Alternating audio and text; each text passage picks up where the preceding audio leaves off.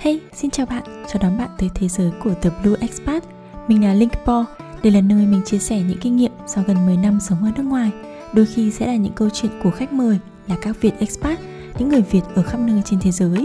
Chúng mình sẽ mang tới những góc nhìn khác để chúng ta, mình và bạn cùng khám phá và tận hưởng cuộc sống này thật trọn vẹn và ý nghĩa.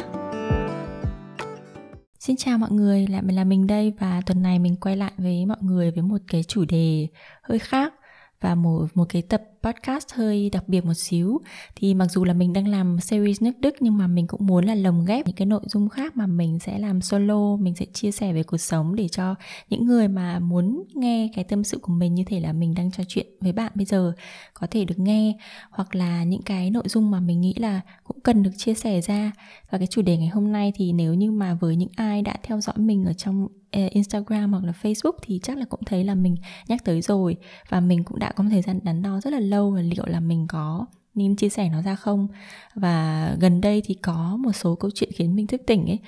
là có những cái người bạn xung quanh mình sắp phải đối diện với cái uh, hoàn cảnh này. Mình nghĩ rằng là cái nỗi đau mà mất mát người thân này nó không nó không phân định được là tuổi tác nào bạn sẽ gặp phải. Cũng không phải là khi nào mà bạn đã đủ trưởng thành rồi bạn đủ cái cái năng lực về tinh thần của bạn để mà bạn trải qua thì bạn mới trải qua. Thậm chí kể cả khi mà bạn đã lớn tuổi rồi nhưng bạn trải qua nó vẫn sẽ tạo cho bạn những cái cái vết thương nào đấy. Và um, mình có cái tư cách nào để chia sẻ cái thông tin này không? Thì đấy cũng là một cái bạn lăn tăn suy nghĩ của mình bởi vì mình không phải một cái người học về khoa học cuộc sống mình cũng không phải là một bác sĩ tâm lý. À, liệu mình có cái tư cách để trao đổi không? Thì cái tư cách duy nhất mình có thể nói được ở đây là mình nghĩ lại về bản thân của mình khoảng 10 năm trước. Những cái năm đầu ở tuổi 20 của mình là những cái năm mà mình đối diện và gặp rất nhiều những sự ra đi đấy. Và cái thời điểm đấy thì chẳng có ai là cái người uh, nói cho mình biết là mình nên cảm thấy như thế nào mình nên làm gì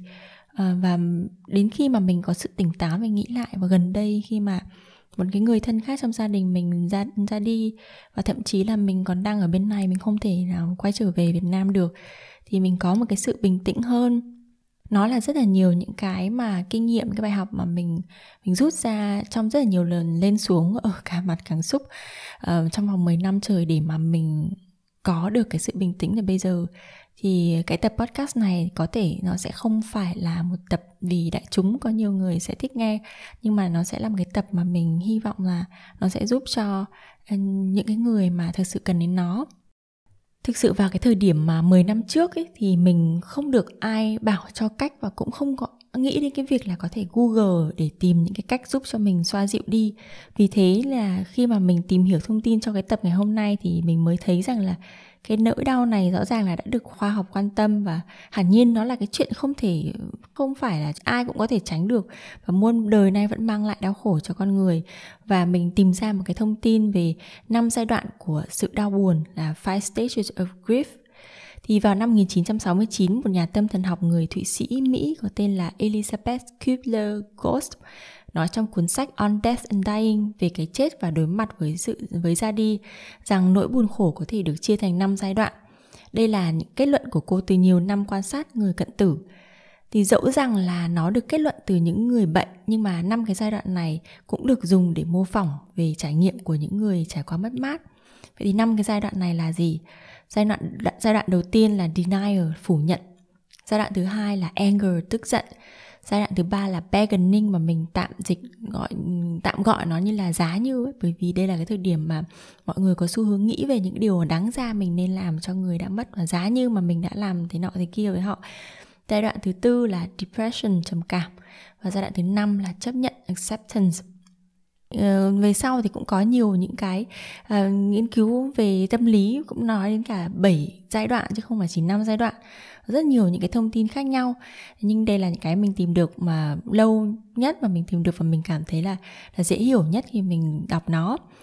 Và trong tất cả những cái nghiên cứu nhất được nói ra thì đều họ đều có nhắc một cái điều là không có cách nào để chúng ta rút ngắn cái nỗi đau này lại cả và nhưng mà chúng ta có thể tự xoa dịu và bằng cách là trở nên ờ, tích cực hơn và bắt đầu bằng cách là kiên nhẫn với mình, tử tế và thấu hiểu bản thân mình, giống như là cái cách mà bạn có thể làm với một người bạn thân yêu vậy. Và như chia sẻ của mình lúc trước là mình cảm thấy là có những điều mình ước gì là trước đây có những người đã nói cho mình biết, có những người đã làm những cái điều đó cho mình, thì bạn cũng có thể tử tế và thấu hiểu bản thân mình bằng những một số những cái gợi ý mà mình sẽ đưa với mọi người ngay sau đây cái điều đầu tiên mà mình muốn khuyên mọi người ở trong cái giai đoạn này đó là bạn đừng đi tìm lý do. Có thể là bạn không bạn không không nghĩ đến cái chuyện lý do gì cả bạn chỉ đang đau buồn thôi nhưng mà mình đã được nhận một cái cái lời khuyên đó là everything happens for a reason. Chuyện gì xảy ra cũng có lý do của nó cả. Lúc đấy thì mình cũng có cái suy nghĩ là để đi, đi tìm cái lý do và rất là bao nhiêu lâu sau thì mình vẫn cảm thấy rằng chẳng có cái lý do nào chẳng thể nào tìm được một cái lý do nào cho cái việc mà một cái người thân thiết của mình một cái người tốt như thế lại phải ra đi cả. Ngoài những cái lý do mà hiển hiện là là những cái chẩn đoán của bác sĩ. Và sau những trải nghiệm của mình ấy, thì mình thấy là cái nếu như mà đi tìm lý do ở đây ấy, thì thì chúng mình sẽ bị rơi một cái lối mòn là chúng ta sẽ sẽ rơi vào cái tâm thế của của một người nạn nhân ấy là chúng ta sẽ bới móc để, để để tìm ra những cái nguyên do nào đấy. Và như vậy thì chúng ta rất dễ là mình bị trượt vào một cái hố là một cái người mà theo vị trí của một nạn nhân ấy. Và mình nghĩ rằng thay vì nói rằng là tại sao ông trời lại làm vậy với với tôi với người tốt hãy đặt câu hỏi là vậy chuyện này xảy ra để tôi phải trở thành người như thế nào? Chính cái điều mà đang xảy ra này nó là lý do để chúng ta không còn là cái con người của mình trước đó nữa vậy con người mới của mình sẽ như thế nào để bước tiếp? Cái câu chuyện của mình khi mà khi mà mẹ mình qua đời vào, lúc mà mình vừa mới tốt nghiệp đại học xong, lúc đấy thì những cái người xung quanh của mình cảm mình cảm thấy là họ họ sụp đổ. Thực sự là mẹ mình là một người lúc trước là quán xuyến mọi thứ. Và những cái người xung quanh của mình họ như là kiểu bị bị mất một cái cột trống ấy. mặc dù mình bé nhất nhà nhưng mà nếu như không phải là cái người mà đứng lên cái thời điểm đó, mình không chống lại cái cái cột nhà lên ấy thì nó sẽ nó sẽ rất là rất là tệ và cũng không ai để lo được những cái công chuyện sau đấy nếu như mà cứ để cái cảm xúc nó trôi đi như vậy mà mọi người đều mất thân bằng.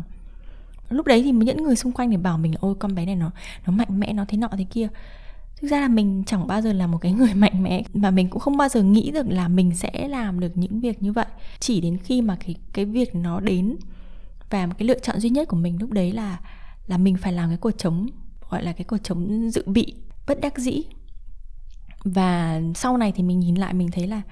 cái cái sự kiện xảy ra đấy nó cho mình một cái sự thức tỉnh ở trong cái cuộc đời này của mình, nghĩa là mình không được phép sống, không thể sống theo cái cách trước đây của mình nữa.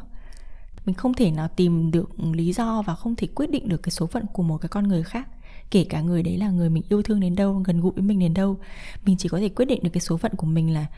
đây là một cái người có cái trải nghiệm này, thì cái người có cái trải nghiệm đấy thì họ sẽ bước tiếp như thế nào thì đấy là cái việc mà nằm trong tay mình. Lời khuyên tiếp theo của mình với những ai mà đang trải qua cái giai đoạn này, đó là hãy nói ra cảm xúc và suy nghĩ của mình. Hãy chia sẻ với người khác. Ờ, có một cái bệnh chung của những cái người mà đang trải qua trải qua những cái giai đoạn này đấy là các bạn bị đắm chìm ở trong cái nỗi buồn của mình. Mà rất là khó để mà ai có thể lôi các bạn ra được có nhiều người thậm chí là họ không họ thể hiện ra rất bình thường nhá. Như gần đây mình có xem một cái bộ phim là um, ở trên Netflix là News Amsterdam. Và cái anh bác sĩ ở đấy thì anh ấy có vừa mới trải qua là vợ anh ấy mất trong một cái tai nạn. À, và sau đấy thì mọi người đều cảm thấy là anh ấy không có một cái cái cái cái biểu hiện nào của việc là đang đau buồn cả. Anh ấy cố tỏ ra um, bình thường và không nghĩa là tránh để mà chia sẻ với người khác không để cho mọi người biết là anh ấy cũng đang trải qua cái giai đoạn là là đau buồn đấy. Đây là một cái bệnh chung mà mình rất là hiểu được cái điều đó nhưng mà nếu như các bạn không chia sẻ bên ngoài thì các bạn không thể vơi đi được đâu. À, nên chia sẻ suy nghĩ của mình với người khác. Nếu như mà các bạn không tìm được những người mà thân cận để mà chia sẻ các bạn thể tìm đến những người lạ. Có rất là nhiều những cái nhóm cộng đồng những cái tổng đài hỗ trợ thì ví dụ gần đây nhất như là có một cái người tác giả sách mà mình thực sự là mình yêu mến mình cảm ơn vì vì mình được biết đến những cái cuốn sách của ông đấy là tiến sĩ đặng họ Giang. Và gần gần đây thì mình thấy là ông có uh, chú có làm một cái tổng đài hỗ trợ để mà với hỗ trợ những người mà bị trầm cảm.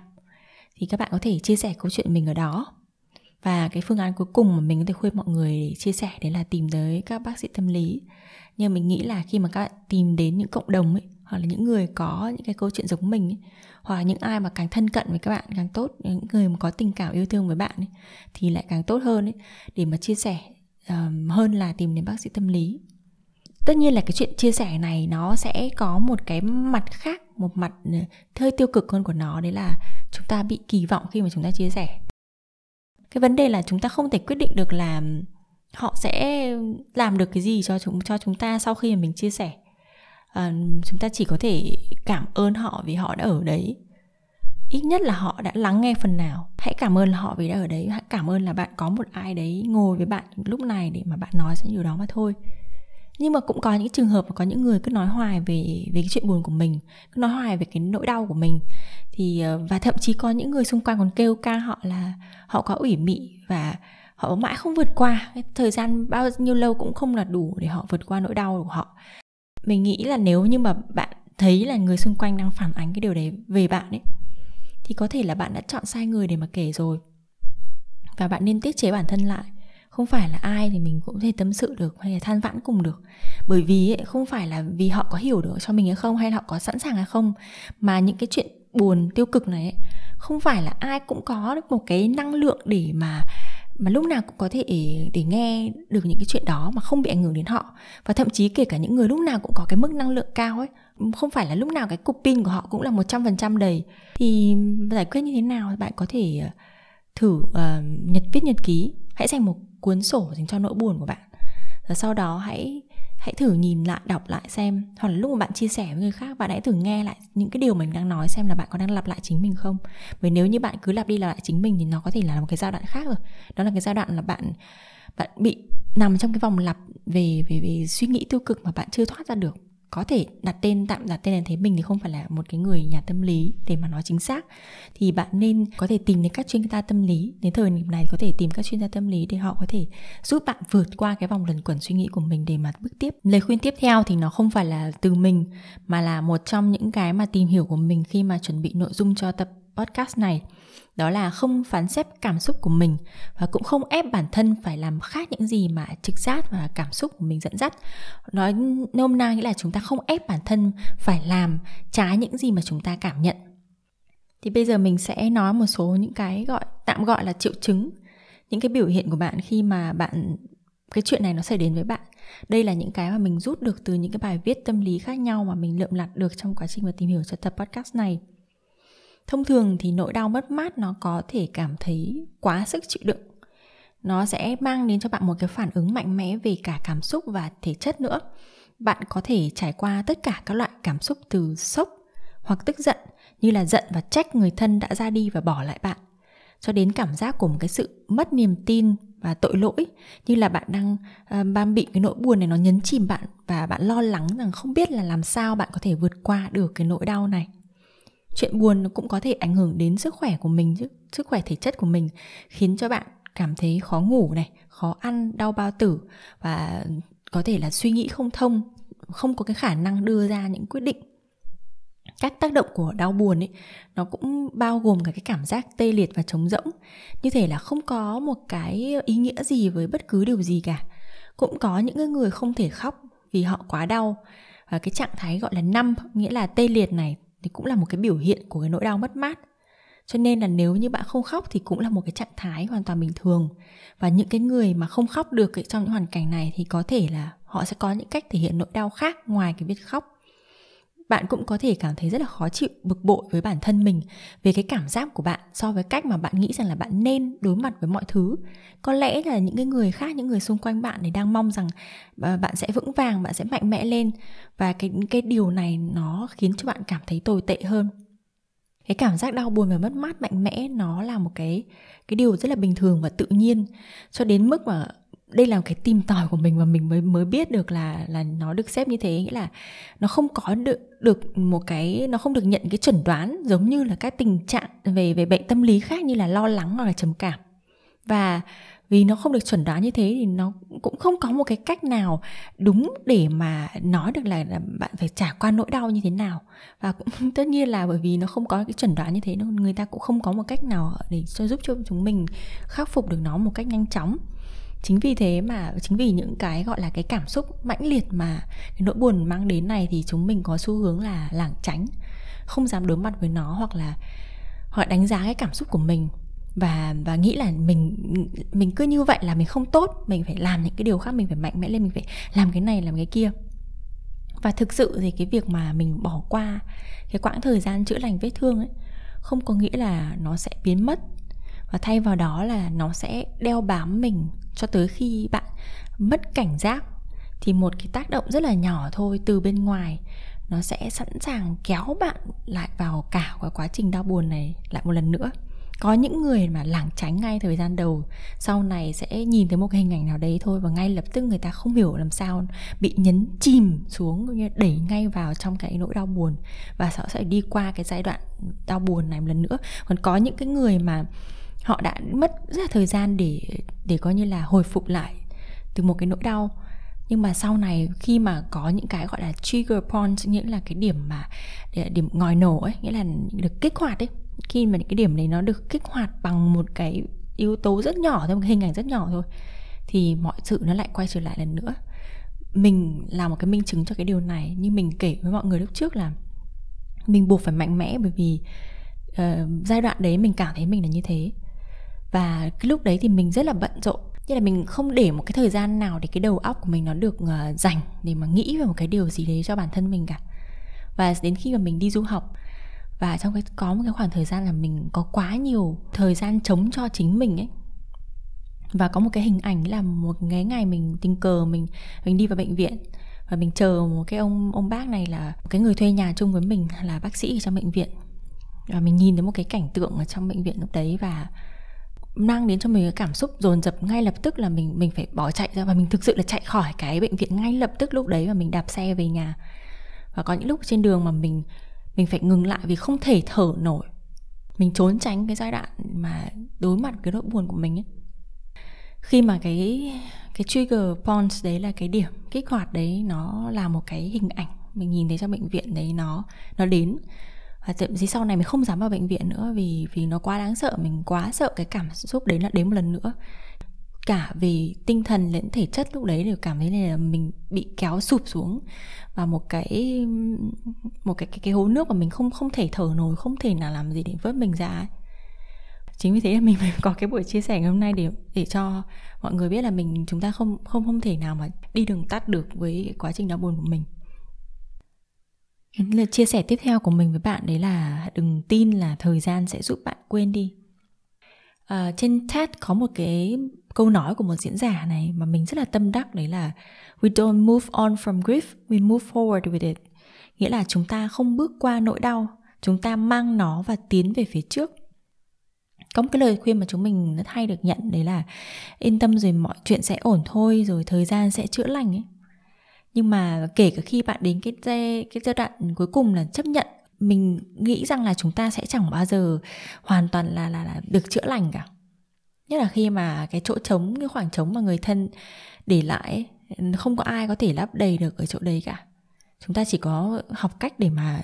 sống với cái khoảng trống đấy như thế nào thôi trong năm cái giai đoạn của sự đau khổ mà mình nhắc tới ở đầu tập podcast thì cũng có một cái giai đoạn gọi là bargaining. Đây là một cái dòng suy nghĩ mà mình nghĩ rằng ai cũng sẽ có lần gợi lên thôi. Đó là nghĩ là giá như là mình uh, sẽ thế này sẽ kia đã giá như là mình được làm điều này với người đó giá như là mình đã làm điều này với người đó. Uh, đây là những cái suy nghĩ khá là bình thường trong cái quá trình mà chúng ta bước qua đau buồn thôi. Nhưng mà làm sao để mà không trốn tránh nghĩ về đấy, nhưng mà không để bị rơi vào cái trạng thái đau buồn ấy, thì chúng ta có thể tập, nghĩa là dùng một cái năng lượng khác đối nghịch với cái sự đau buồn đấy. Để mà cái sự đau buồn đang kéo chúng ta xuống thì cái năng lượng của cái việc này nó sẽ kéo chúng ta lên. Đấy là năng lượng của sự biết ơn. Nghe thì có vẻ sáo rộng, đúng không?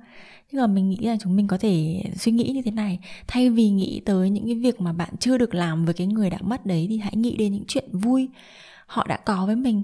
nghĩ về những lúc mà mình làm cái điều gì khi, gì đấy khiến cho họ mỉm cười hoặc là họ làm cho mình cười hoặc là khi mà chúng ta tặng nhau những cái món quà bất ngờ ấy, thì chắc chắn là cái chuyện mà nghĩ lại những cái kỷ niệm đẹp thì sẽ vẫn cho bạn cái cảm giác là tiếc nuối thôi. À, muốn níu keo cái cảm giác đấy thôi nhưng mà nếu mà nghĩ về những cái hoàn cảnh, những cái kỷ niệm đẹp, những cái thời điểm tích cực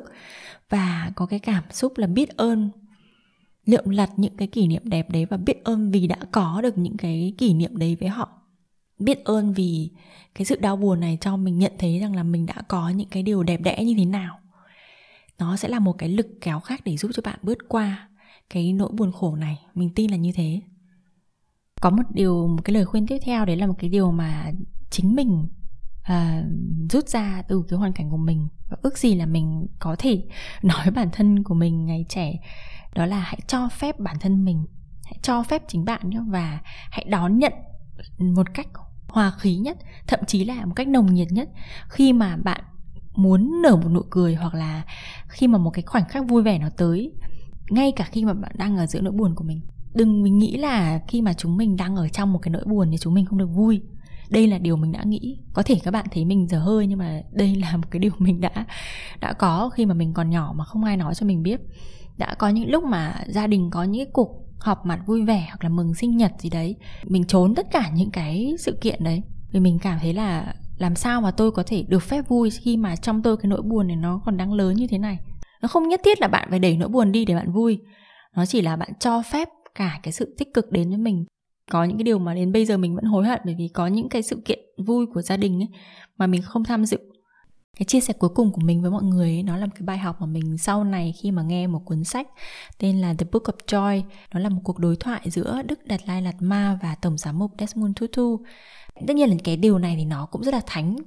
rất là khó. Đấy là một cái góc nhìn mà chúng ta có thể cố gắng nhìn theo hướng đấy để mà cảm thấy tốt hơn. Và cái bài học đấy là san sẻ với nỗi đau của những người khác. Lắng nghe mở rộng góc nhìn của mình đừng chỉ nhìn vào nỗi đau của bản thân. Nó nghe thì thực sự rất là thánh đúng không mọi người? Nhưng mà mình sẽ cố gắng lực dịch ở đây một số ờ, những cái chia sẻ của Đức Đạt Lai Lạt Ma để mọi người thấy được cái cái điểm này nhé cuộc đời của Đức Đạt Lai Lạt Ma rất là rất là đáng thương. Nếu như mình mình nhìn như một cái con mắt người thường là đẩy ra làm dân tị nạn và không biết bao giờ mới trở lại được với quê hương ấy. Thì khi được hỏi về cái chuyện đấy và hỏi ông là ông có oán giận cái người Trung Quốc hay không, thì câu trả lời của ông là như thế này. Nhiều người trong chúng tôi đã trở thành người tị nạn. Có rất nhiều khó khăn ở đất nước của tôi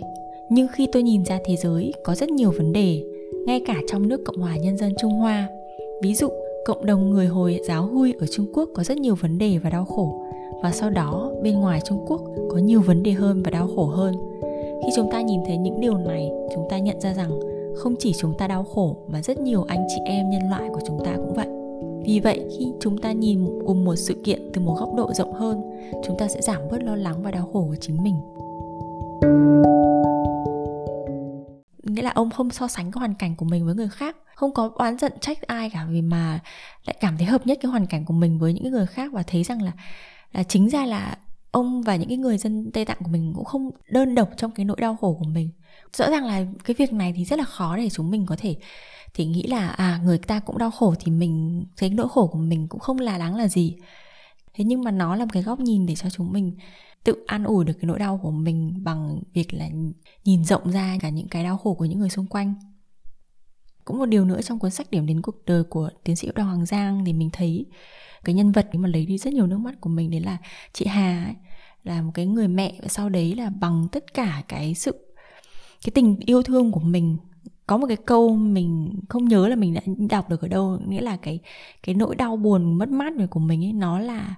một cái sự biểu hiện của việc lòng yêu thương mà không biết đặt vào đâu. Khi mà mình đã có một cái sự yêu thương quá lớn với một con người nào đấy và cái người đến một ngày mất đi ấy, thì cái sự yêu thương trong mình nó quá lớn đến mức nó ngộp thở. Và cái đau đớn này nó cũng là một cái biểu hiện của lòng yêu thương thì cái hình ảnh của chị Hà sau đấy và với một cái nhóm mà đi nấu những cái bữa ăn rất là ngon cho những bệnh nhân ung thư ấy đây là một cái biểu hiện rõ ràng của cái việc mà mình chuyển hóa cái nỗi đau của mình để mang cái tình thương đấy cho với nhiều người hơn. Mình nghĩ là có nhiều người, người ta làm như vậy để người ta cảm thấy bớt đau khổ đi như là khi mà họ có chuyện thì họ sẽ đi làm từ thiện. Thì cái sự trao tặng và ban ơn này thì nó sẽ giúp cho nhiều người họ cảm thấy trong lòng nhẹ nhõm hơn bạn đã theo dõi podcast, bạn có thể xem tất cả những tập podcast và bài viết của mình trên trang web theblueexpat.com và theo dõi những chia sẻ của mình trên Facebook và Instagram tại The Blue Expat. Nếu bạn yêu thích podcast này thì đừng quên nhấn đăng ký để được cập nhật khi có tập mới nhé. Hẹn gặp lại bạn ở những số sắp tới.